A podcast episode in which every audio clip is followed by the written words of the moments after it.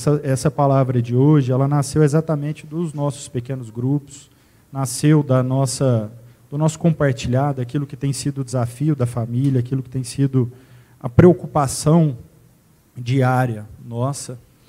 Então, eu espero poder compartilhar com vocês os anseios nossos, da nossa família, de como poder viver uma vida cristã de fato e totalmente entregue a Cristo, verdadeiramente entregue a Cristo.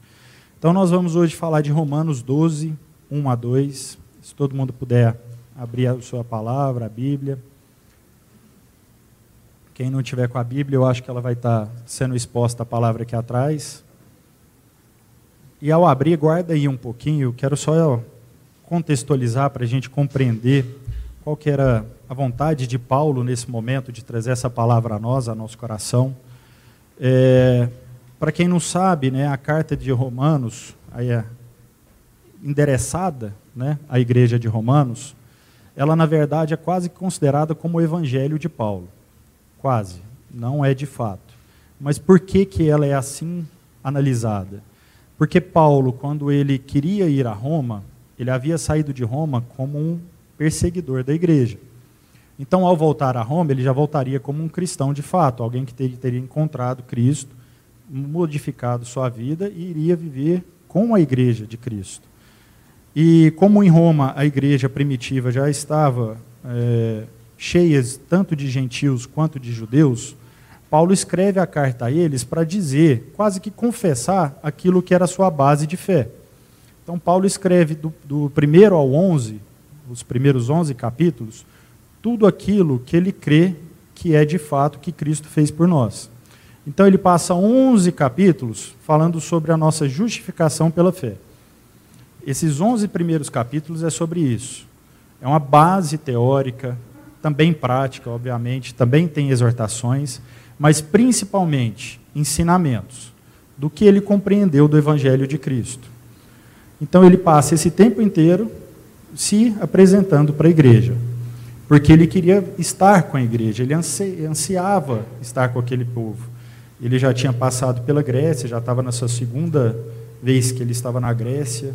Essa carta provavelmente foi escrita em Coríntio quando ele estava lá na, novamente. E ao endereçar isso a Roma, ele queria se apresentar. Então, olha, eu sou Paulo, não sou aquele que vocês conhece, conheceram, sou um novo homem, e isso é o que eu creio. Certo? Então, do 1 ao 11, ele passa escrevendo isso.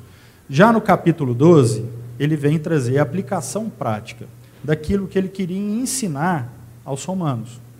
Então seria aquilo que seria endereçado a eles para toda a aplicação do que vocês, do que ele tinha dito, do primeiro ao 11, como isso seria de fato aplicado na vida do cristão. E era isso que ele queria ensinar a eles.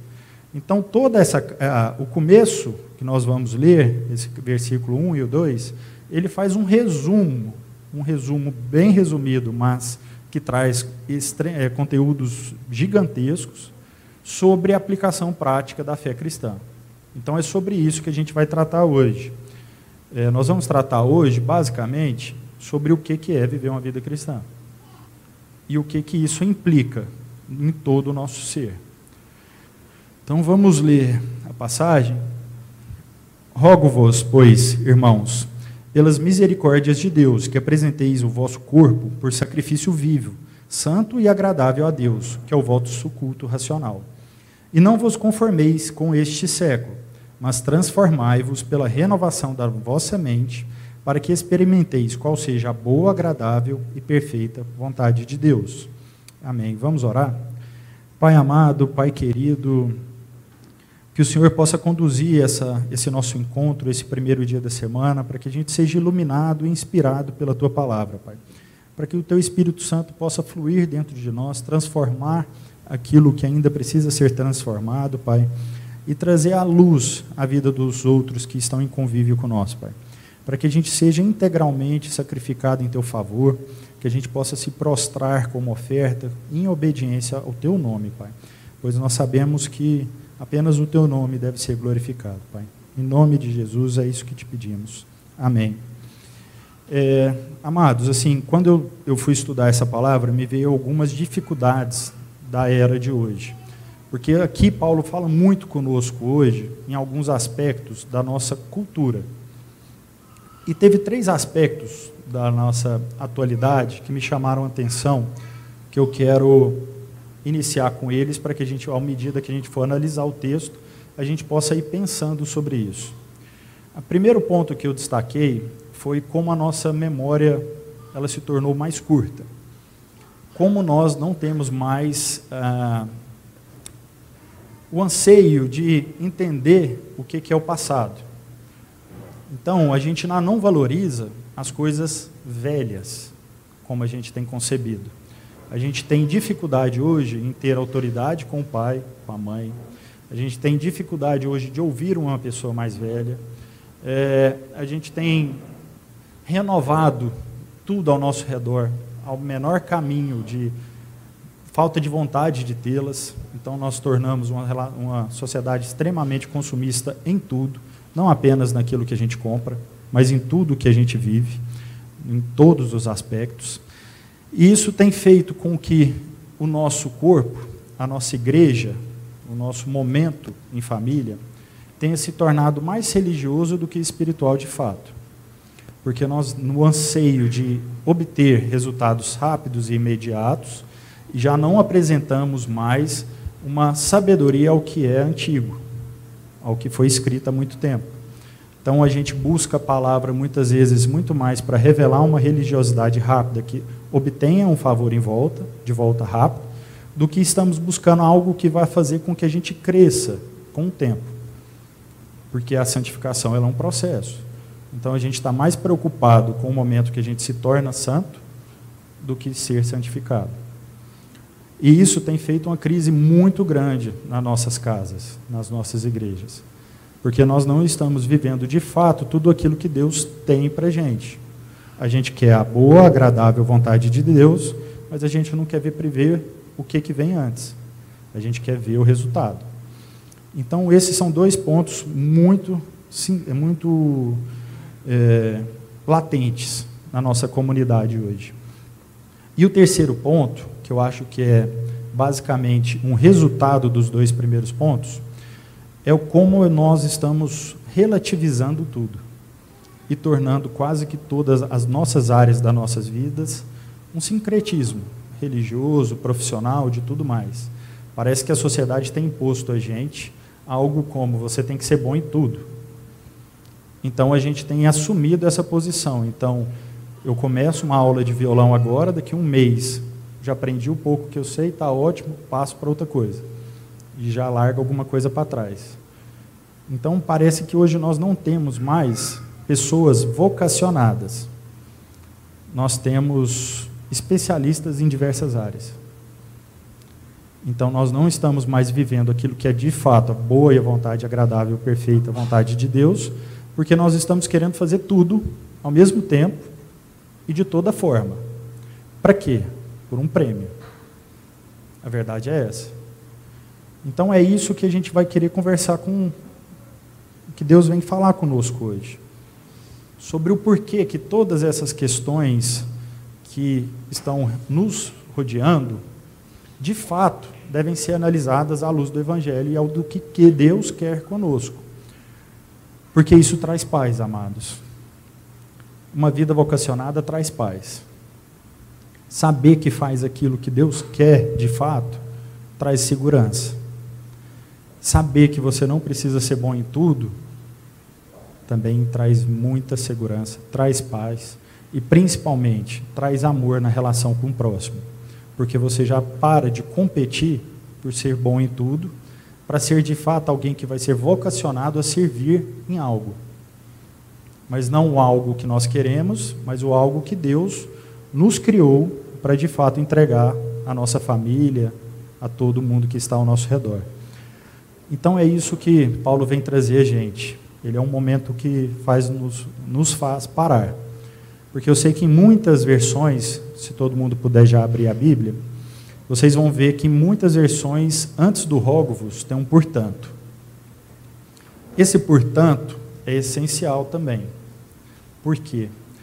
Esse, portanto, ele vem trazer a ligação do que ele falou anteriormente com o que ele vai falar. Então, não é apenas esses dois primeiros versículos, é do capítulo 1 ao 11 que vai importar para que ele chegue àquela conclusão. Então, quando ele diz: Rogo-vos, pois, irmãos, pelas misericórdias de Deus. Do que que Paulo está falando quando ele fala misericórdia de Deus? Alguém consegue dizer uma palavra aí sobre o que que é uma misericórdia de Deus? Uma palavra, irmãos, vamos lá. Ninguém. Por que, que Deus é misericordioso com sua vida? Amor. O que, que é o amor dele? Quem falou? Perdão, Carlos ali. O que mais? Sacrifício gratuito. Vamos lá, gente. Tem muita palavra. Está todo mundo aqui hoje porque Deus foi misericordioso com a nossa vida. Por que, que a gente está aqui? Graça. Amém. Muito disso pode ser concebido com duas palavras: justificação e santificação. Primeiro, Deus nos justificou. O que é isso? Simplesmente foi um ato gratuito dele, não teria porquê, mas ele vem e nos justifica, nos torna justos, para praticar a justiça dele. Então, do primeiro ao 11, Paulo está falando da justiça de Deus, que não é como a nossa. É uma justiça totalmente diferente. De alguém que não teria como pagar uma conta, mas é perdoado.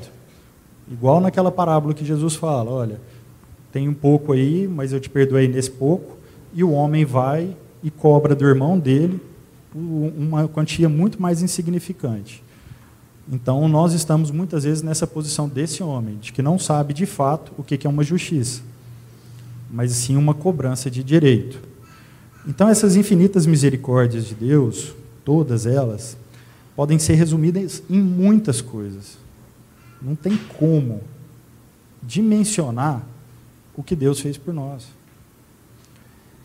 Ele expressou isso em amor, ele expressou isso em graça, ele expressou isso deixando o Espírito Santo habitar em nós. Ele fez tudo isso, nos trouxe fé, nos trouxe conforto. Ele, em todo o seu poder, ele opera em nós tudo que é bom e agradável.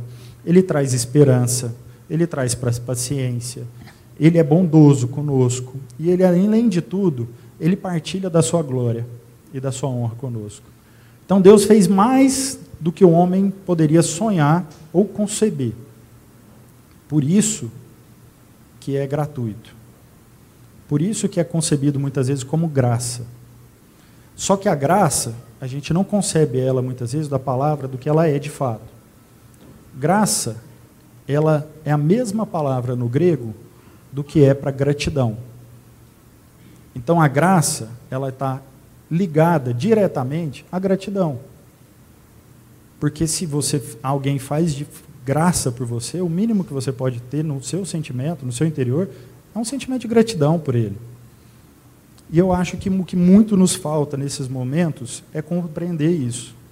É entender que toda a graça de Deus, ela deverá ser direcionar em nosso coração e deverá fluir da gente uma gratidão a tudo que ele fez.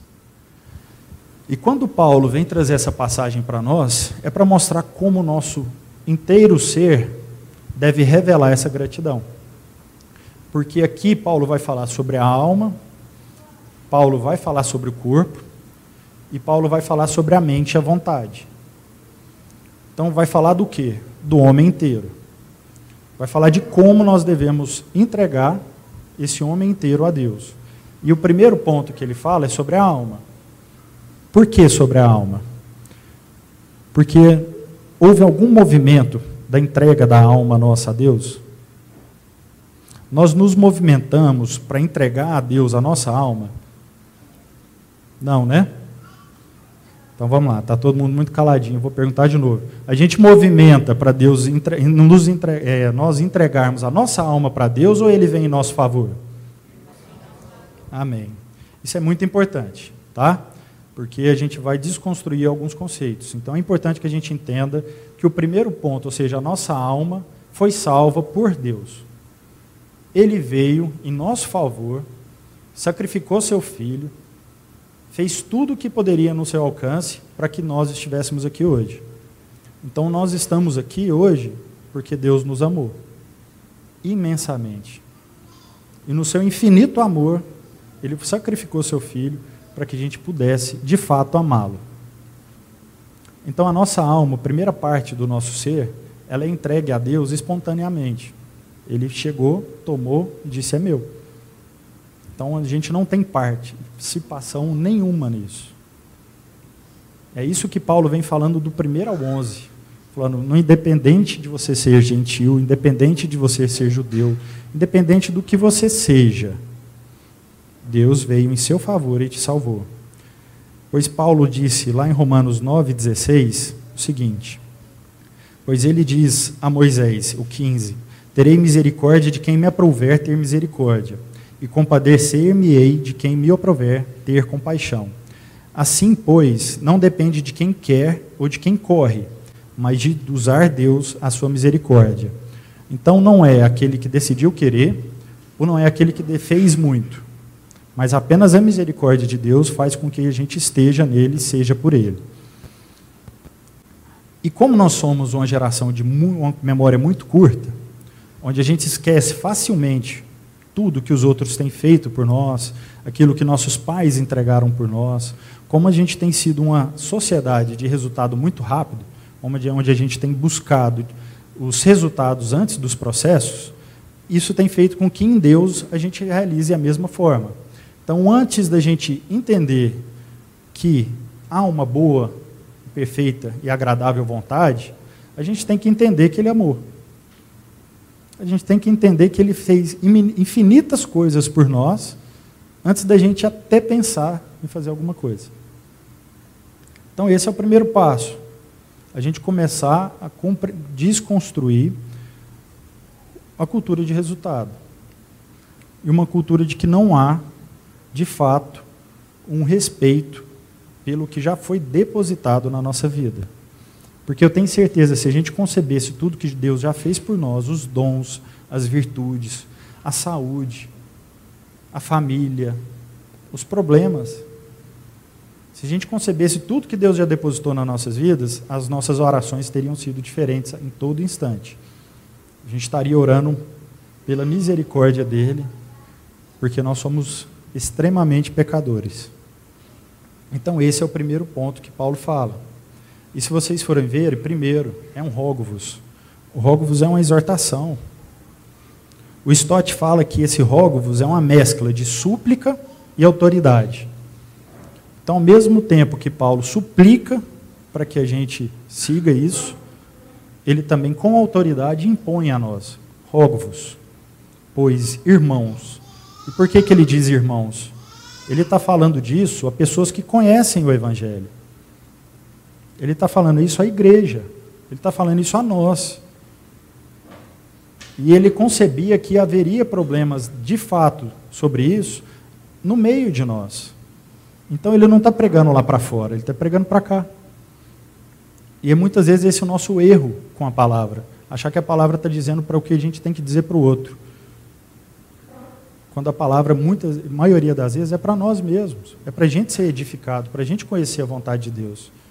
Então, Paulo fala sobre, para os irmãos, essas misericórdias, para lembrá-lo, para fazer com que eles lembrem de tudo que Deus já fez por eles, porque a nossa facilidade em esquecer é impressionante. Então, esse é o principal ponto desse começo e dessa alma. Depois, Paulo vai falar sobre o corpo. Então ele vem e fala: Que apresenteis o vosso corpo por sacrifício vivo, santo e agradável a Deus, que é o vosso culto racional. Antes da gente entender esse corpo, o sacrifício vivo, santo, agradável e tudo mais que compõe essa passagem, primeiro eu queria ler com vocês Romanos 3,13. Para que vocês entendam que os nossos corpos e nós, como igreja, ou como pessoa, como família, todo mundo, nós somos depravados totalmente. O pecado ele habita em nós. E só pela santificação, só por sofrer esse processo é que a gente consegue ser liberto disso. Então, lá em Romanos 3,13, Paulo fala, vai começar do capítulo, vou ler a partir do versículo 10, tá? Como está escrito: não há justo, nenhum sequer. Não há quem entenda, não há quem busque a Deus. Todos se extraviaram. A uma se fizeram inúteis, não há quem faça o bem, não há nenhum sequer. A garganta deles é sepulcro aberto, com a língua urdem engano. Veneno de víbora está nos seus lábios. A boca eles a têm cheia de maldição e de amargura. São seus pés velozes para derramar sangue.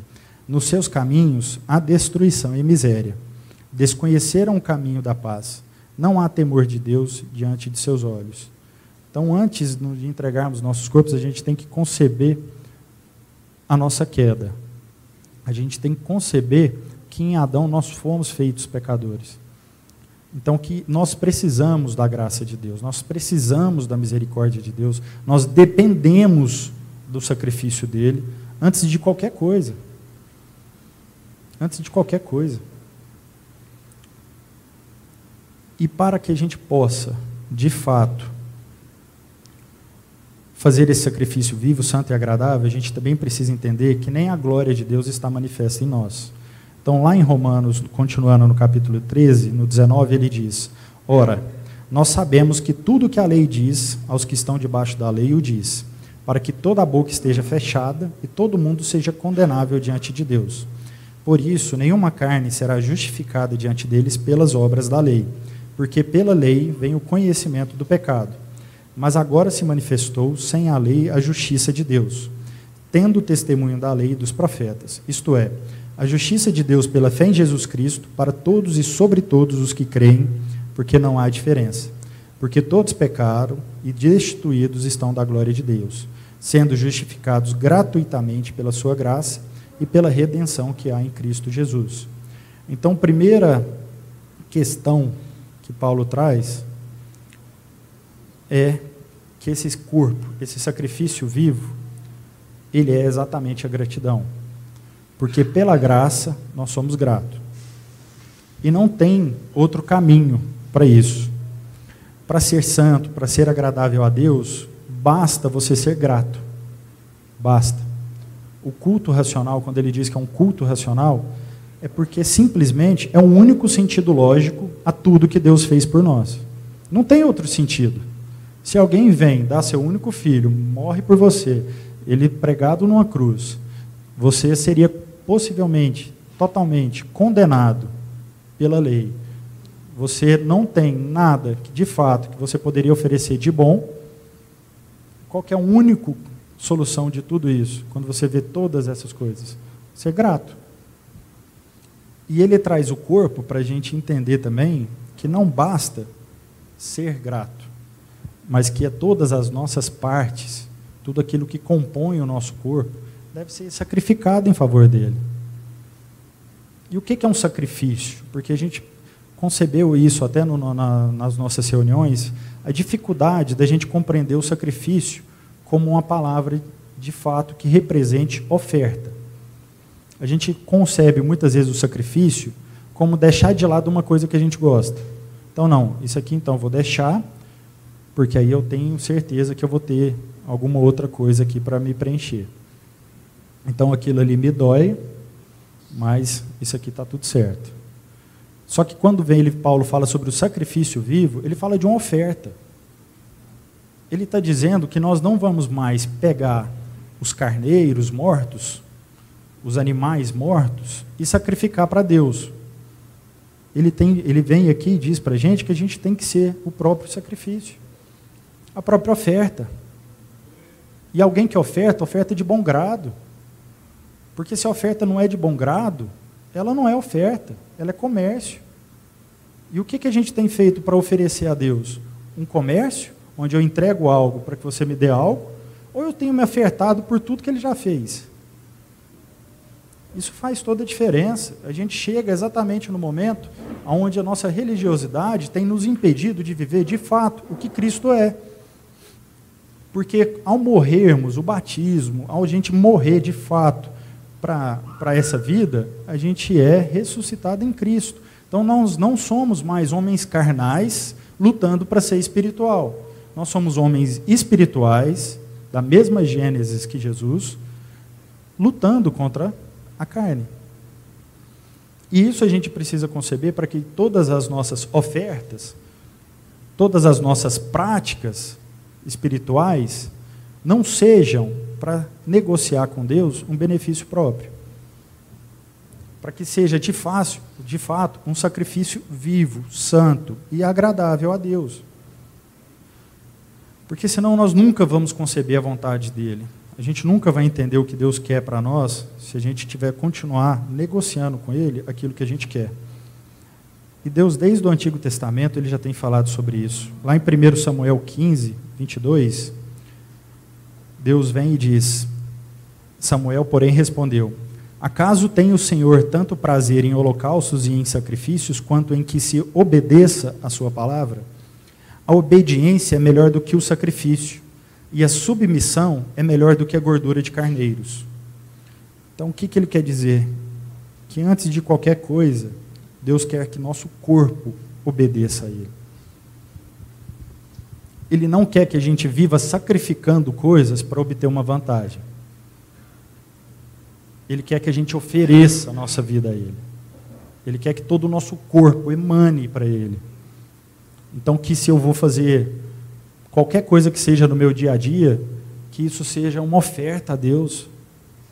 Se eu vou abraçar um irmão, que isso seja em oferta. Se eu vou conversar com o Diogo, que seja uma oferta à vida dele. E como que a gente tem se relacionado? Com sacrifícios. Então eu me sacrifico um pouco em favor do Diogo para que ele goste de mim. Então eu abro mão de um direito que eu tenho para que minha noiva possa gostar mais de mim. E esse é o tipo de relacionamento que a gente está cultivando nessa sociedade. Um relacionamento de interesse. A gente está sacrificando coisas mortas, direitos mortos, porque nada disso completa, nada disso é nosso. Porque se a gente concebeu que Cristo é o Senhor das nossas vidas, a única coisa que a gente deveria era ser submisso e obedecer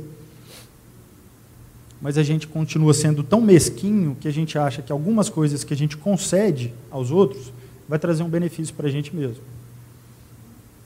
E isso faz toda a diferença no dia a dia. Toda a diferença. E esse é o culto racional que Deus tem pedido a nós. Essa é o sacrifício vivo, santo e agradável a Deus.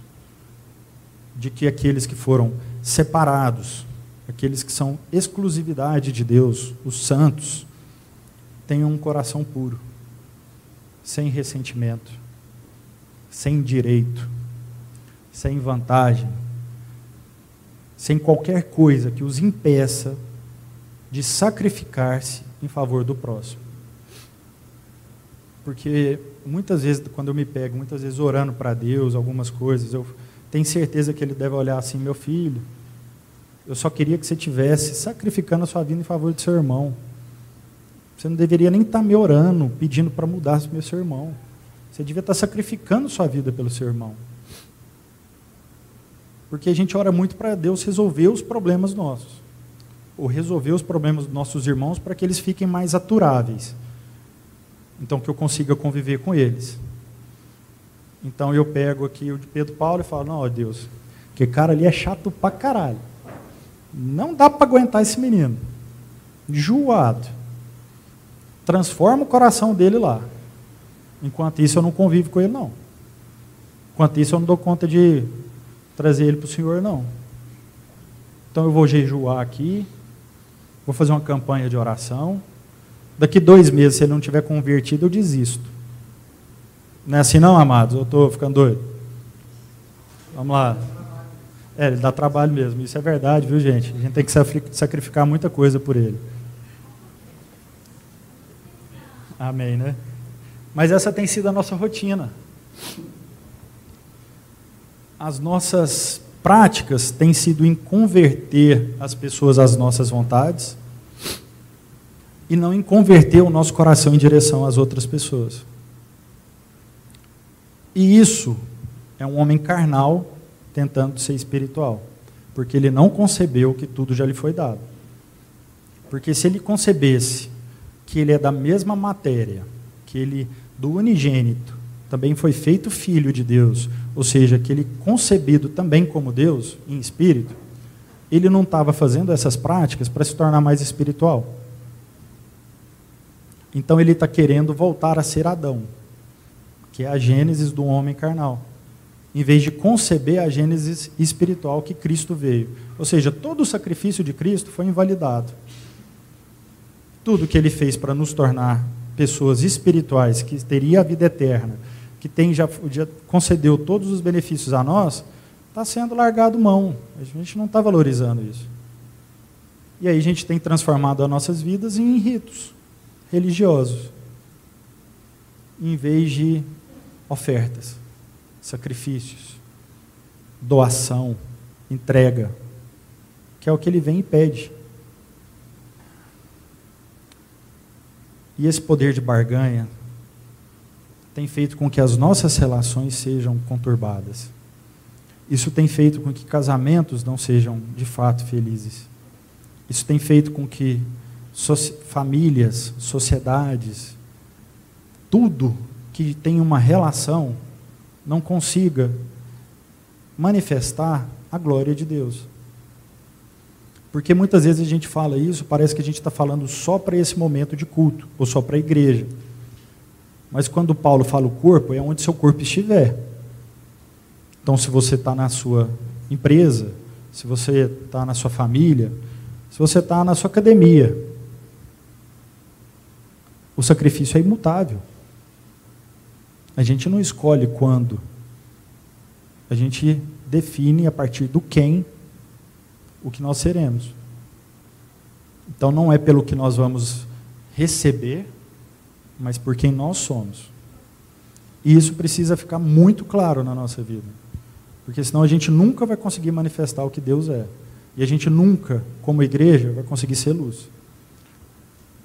Porque a gente vai estar querendo sempre ser a estrela, o sol, que as coisas orbitam ao redor. Mas a gente nunca vai querer ser a lua, que reflete a luz do, da, do sol e ao mesmo tempo gira em torno daqueles que estão ali. E a gente precisa largar essa cultura, essa cultura de estrelismo, essa cultura de egocentrismo, olhar para si mesmo. Porque ao olhar para dentro, a gente devia ter vergonha e não se sentir maravilhado pela imagem. Então, tudo que a gente tem concebido aqui é pela semelhança do que Deus é, e não pelo aquilo que nós vamos aparentar ser. E isso vai definir as nossas atitudes. E Paulo, ao final, no versículo 2, ele vai tratar do último aspecto do corpo. Então, ele vem e falou da alma, falou daquilo que ele veio e sacrificou seu filho para ganhar a alma nossa. Ele vem e apresenta como o nosso corpo inteiro deve ser sacrificado em seu favor, deve ser ofertado, doado em seu favor. Mas ainda assim, ele sabe que há uma grande dificuldade, algo que rodeia, rodeia tudo em que a gente vive. E ele vem e diz: E não vos conformeis com este século, mas transformai-vos pela renovação da vossa mente se vocês forem ver, ele trouxe dois verbos muito parecidos, que também está quase que na mesma questão do, da graça e gratidão, na hora que você vai ver o verbo original em grego, que é o conformar e transformar. Porque a nossa atitude, a nossa devolução, a nossa gratidão ela depende da gente conceber que a gente não está aqui para ser conformado com que tudo que está ao nosso redor. Então Hegel, quando ele fala sobre Zeitgeist, que é o espírito dessa época, ou seja, o sinal dos tempos, aquilo que a cultura que está ao nosso redor, ele trata isso como um reflexo do que o coração do homem está emanando. E como é que está a nossa cultura hoje? Qual que é a cultura do Brasil? Quem consegue descrever? Vamos abranger muito não. Qual que é a cultura do, de Goiás? Goiânia. Qual que é a nossa cultura? Hum? Sabe não? hoje a gente já não consegue mais definir, né? Porque antes a gente tinha o sotaque, a gente tinha algumas características que compunham a nossa identidade. Então, é um sotaque diferente, você sabia de onde a pessoa era, até hoje ainda tem um pouco, mas isso está se perdendo, né? Devido à, à grande globalização, a possibilidade de que todas as culturas possam permear outros povos. Porque a cultura antigamente era concebido como aquilo, a cidade murada, e ali dentro havia uma cultura de algum aspecto diferente. Alguns cultivavam os carneiros, outros eram agropecuaristas, outros eram mineradores, outros eram comerciantes. Isso refletia no todo modo que aquela cidade vivia, ou que aquele povo vivia. Então, o que é a cultura? É a cidade cercada. E quando Paulo vem e fala para a gente não se conformar com este século, mas transformar pela renovação da nossa mente, ele está tratando exatamente sobre isso sobre, olha, eu sei que ao redor de vocês tem uma cidade murada onde nós precisamos transformá-la. Então eu sei que eu preciso entrar dentro de você, tirar muito daquilo que você acha que forma quem você é, para que você possa ser transformado. E o transformado, ele traz na mesma sentido da transfiguração de Cristo. Ou seja, para a gente refletir a glória de Deus, para a gente refletir aquilo que Deus é, primeiro a gente precisa ser transformado transfigurado, completamente mudado. Precisa não sobrar nada daquilo que a gente acha que compõe a nossa identidade. Então, quando a gente é liberto das correntes do pecado, a gente está sendo liberto daquilo que a gente crê que é a nossa identidade. Então, o que ele traz aqui é para que a cultura do que eu faço, ou do que eu tenho, ou do que eu construí não componha quem você é. Então é essa muralha que ele quer desconstruir, você mesmo. Então a guerra é pelo seu coração, é pela sua mente. Para que você desconstrua quem você é ou acha que é. Porque o cara que é minerador, ele pode deixar de ser minerador? O advogado pode deixar de ser advogado? O homem casado pode deixar de ser casado? Se Deus quiser, não, né? Mas é possível. O homem rico pode deixar de ser rico? E quando a gente perde alguma dessas coisas, a gente é constante? Quem é constante quando alguma dessas coisas afeta a sua vida? Vamos levantar a mão. Quem é constante? Então, o que Paulo está falando é exatamente isso. Ele está atacando os seus ídolos.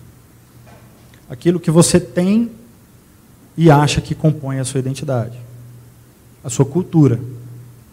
E o mais perigoso hoje é que a nossa cultura já nem reflete uma identidade. A gente está tão conformado que as artes, aquilo que Hegel queria dizer que tudo vai refletir do coração, hoje nada mais é do que um comércio. Nada contra, mas a cultura popular ela é direcionada ao que vende e não a refletir algo. Então tudo aquilo que tem sido construído como arte, porque o, o artista, o homem, ele é um cultuador. Deus fez ele com muita imaginação, com muita criação. Deus, o homem ele pode manifestar tudo isso. Mas o que, que ele tem manifestado? Aquilo que serve ao outro ou aquilo que serve ao próprio interesse dele comercial? As nossas artes hoje é uma construção do que está no nosso coração, daquilo que a gente quer manifestar, ou é do que vem demais? Tem um cantor, eu gostei muito dessa frase que ele falou, que ele falou que para ele compor uma música e lançar, primeiro ele cantava em casa e via se as pessoas decoravam rápido. Porque se decorasse rápido, seria sucesso. Então a música dele era para que as pessoas decorassem rápido, para que ele tivesse sucesso e que com isso ele fosse bem sucedido. E essa é a arte que está permeando nós hoje. A maioria das músicas que a gente ouve, a maioria das artes que a gente tem admirado, nada mais é do que aquilo que nos conforma a um estado de torpor, que não traz uma revelação de uma identidade, mas que traz sim uma objetificação, tornando objeto o que deveria ser algo a servir ao próximo. Então, isso, gente, eu não estou falando só do que é concebido hoje como se fosse secular. Porque Paulo, quando fala aqui de século, ele está falando porque ele escreveu dentro daquele século. Então ele estava falando de uma cultura de época. Ele não estava falando de uma divisão entre o que é secular e o que é sagrado. Em nenhum momento ele fez isso. Porque se tem um meio que tem revelado o comércio, é o nosso meio. As músicas têm sido criadas não por uma vontade de emanar o que Deus é, como eles eles manifestaram muito bem, falou, olha, foi Deus que me deu essa palavra. Eu fiquei muito grato quando eu vi isso, viu, meu irmão? Manifestou aquilo que eles têm de intimidade, de que eles têm conhecido, aquilo que eles têm amado, do que Deus tem dado a eles. E não é escrito uma música pela forma fácil de decorar ou a fácil de agradar os ouvidos. Isso vai fazer a diferença no que nós vamos conseguir transfigurarmos para refletir a glória de Deus. E só assim a gente vai conhecer a santa, perfeita e agradável vontade de Deus. Porque a nossa perda da nossa identidade tem transformado nós mesmos em vasos vazios nós temos sido uma imagem, porque nós não perdemos a imagem, mas nós não somos semelhantes a quem Deus é. Então, nós não temos sido gratos pelo que Deus depositou em nossas vidas, por Ele ter amado as nossas vidas e ter sacrificado seu Filho por nós, para que a nossa alma fosse dele. Nós não temos entregado nosso corpo como uma oferta gratuita em favor da família, em favor do irmão, em favor de Deus, do corpo. E por fim, os dons, as virtudes que nós carregamos, as capacidades que nós temos, têm sido negociada no que vai me trazer de retorno. Então a gente tem preocupado mais no retorno financeiro ou estético, ou de imagem, ou imaginar que nós seremos alguma coisa depois que a gente alcançar algo, do que de fato revelado quem Deus é. Então, nós estamos sendo uma luz muito fraca. Muito fraca do que Deus é. Pode falar, Carlos.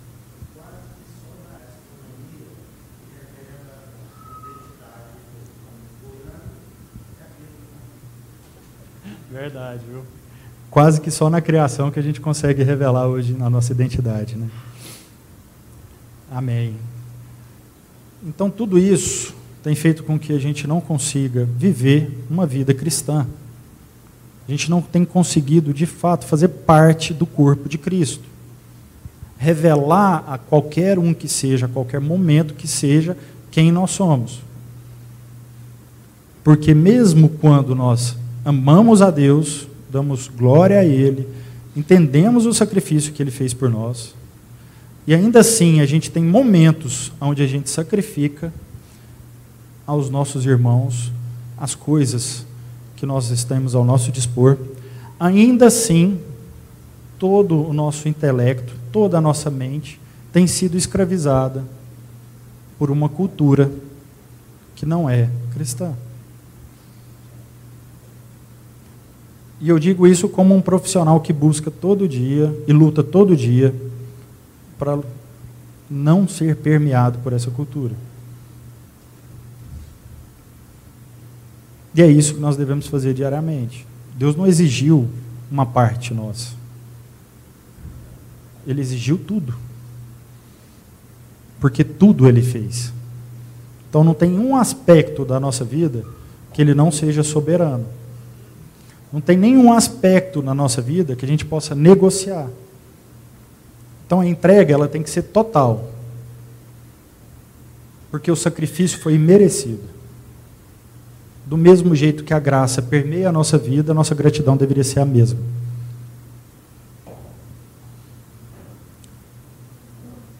E meus irmãos, a única forma da gente conseguir isso é ser obediente, é ser submisso. É a única forma. Não tem outra forma. Porque a palavra de Deus é clara que para sermos santificados, para que Deus operasse em nossas vidas e manifestasse a sua glória, nós deveríamos ser dependentes do Espírito Santo e dependentes daquilo que a palavra revela a nós.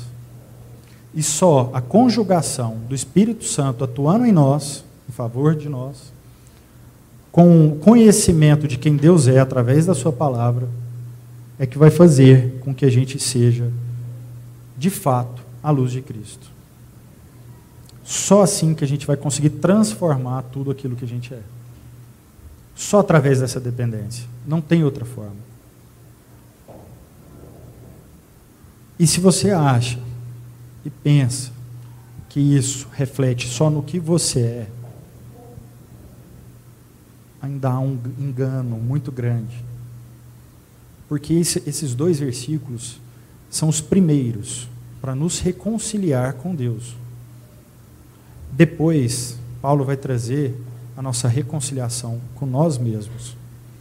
Nós vamos conseguir nos perdoar vai trazer reconciliação com os outros, vai trazer reconciliação com nossos inimigos, ou com aqueles que nos fizeram mal, vai trazer a nossa reconciliação com as autoridades, com o poder, com os governantes, e vai trazer, por fim, a nossa reconciliação com os membros mais fracos. Nós passaremos a ter compaixão. Mas só nós só saberemos o que é de fato ter compaixão quando a gente tiver toda a nossa vida reconciliada com o que Deus é e fez por nós. Então, irmãos, esse desafio é muito grande. Não é um desafio pequeno. Mas é o único caminho. É o único caminho. Ele é o oculto racional. Não tem outra resposta a Deus. Não tem meia resposta. Não tem meio caminho. Não tem caminho mais fácil. Tem um único só. Ser grato e compreender toda essa operação dele.